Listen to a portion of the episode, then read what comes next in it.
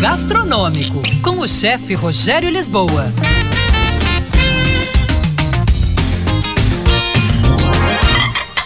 Olá, pessoal!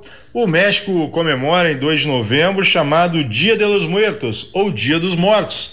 Ao contrário do nosso Dia de Finados, de muita reflexão e saudade dos entes queridos, para os mexicanos é data de festa, nada de tristeza.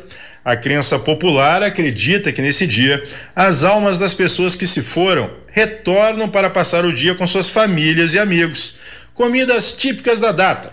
A Embaixada do México em Brasília comemorou. Através da embaixadora Laura Esquivel, foi apresentada em detalhes a data para os brasileiros. Aliás, ela entende de gastronomia. É autora do livro Como Água para Chocolate, conhecido mundialmente. Altares de alimentos, velas, flores e outros elementos são montados nas casas das pessoas e também locais públicos.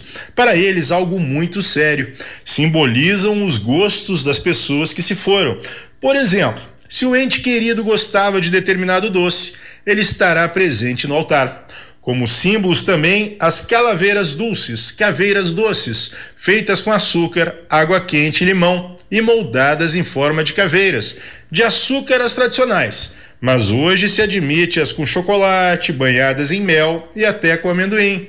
O pão de muerto, pão dos mortos, um pão tradicional, é oferecido como consagração, geralmente servido com uma caneca de chocolate quente. Cada povo tem a sua cultura e devemos respeitar. Arroba chefe Rogério Lisboa, o nosso Instagram.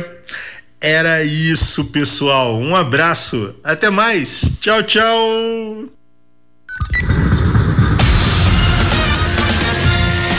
Você ouviu Band News Station.